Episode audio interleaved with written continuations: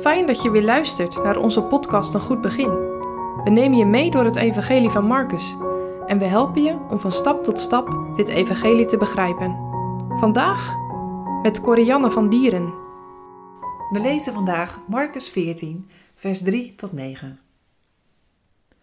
En als hij te Betanië was, in het huis van Simon, de Melaatse, daar hij aan tafel zat, kwam een vrouw, hebbende een albasten fles met zalf van onvervalste nardus, van grote prijs. En de albasten fles gebroken hebbende, goot die op zijn hoofd. En er waren sommigen die dat zeer kwalijk namen bij zichzelf en zeiden: Waartoe is dit verlies der zalf geschied?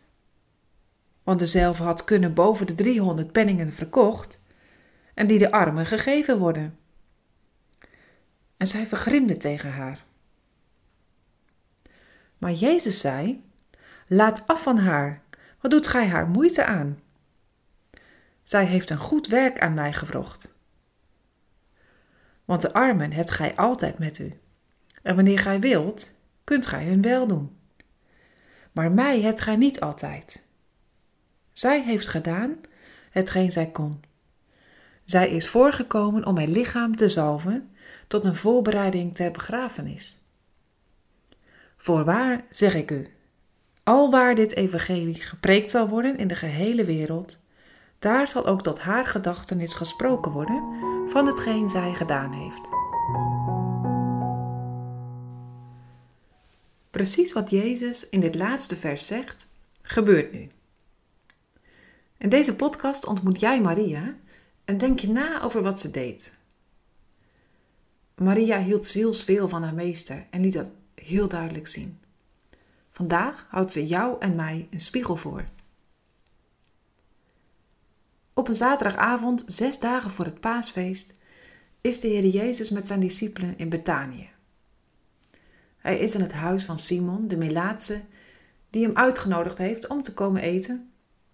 En terwijl iedereen aan de tafel ligt, komt Maria binnen met een fles vol nardusolie. Nardusolie werd gemaakt van de wortels van een speciale plant die in het Himalaya-gebergte groeide en dus geïmporteerd moest worden. Nardusolie was daarom heel kostbaar. Maria had meer dan een pond van die dure olie bij zich. Je moet dus niet denken aan een klein parfumflesje zoals je dat zelf gebruikt om lekker te ruiken, maar aan een mega verpakking. Zo'n grote fles werd vooral gebruikt wanneer iemand gestorven was, om hem of haar te zalven. Judas schatte de prijs op zo'n 300 penningen. Minstens zo'n 20.000 euro. Als Maria binnen is, zegt ze niets. Ze loopt naar Jezus, breekt de hals van de fles en vol liefde laat ze alle nardusolie op het hoofd van Jezus lopen. Helemaal leeg. Ineens is het hele huis vol van de heerlijke geur van die nardusolie. Zo zeg, impulsief, denk je misschien. Dan krijg je spijt van Maria, 20.000 euro. Johannes schrijft dat ze de olie al een tijdje bewaard heeft in haar huis. Maria heeft haar plan van tevoren goed doordacht. Ze wil laten zien hoeveel ze van de Heer Jezus houdt. Ze besefte dat het sterven van haar meester heel dichtbij was gekomen. Dat hij zijn leven voor haar zou geven. Zou een flesje olie dan te kostbaar zijn? Haar mooiste en duurste bezit heeft ze gehaald. Jezus krijgt er niet een paar druppels van, hij krijgt alles. Hij krijgt haar hele hart. Misschien wil jij ook wel aan de Heer Jezus laten merken dat je Hem lief hebt. Als de Heer in je leven komt, krijg je grote liefde voor Hem. Hoe meer je leert begrijpen van Zijn liefde voor zondaren, hoe meer je ook zult verlangen om iets terug te doen. Dan kan het zingen in je hart. Nee, mijn leven, laat het Heer toegewijd zijn aan uw eer. Je kent dat lied vast. Misschien heb je nog even tijd om het te luisteren vandaag. Maria liet haar liefde zien met haar daden. Misschien denk jij, hoe doe ik dat dan? Hoe kan ik aan de Heere mijn liefde bewijzen zoals Maria dat deed?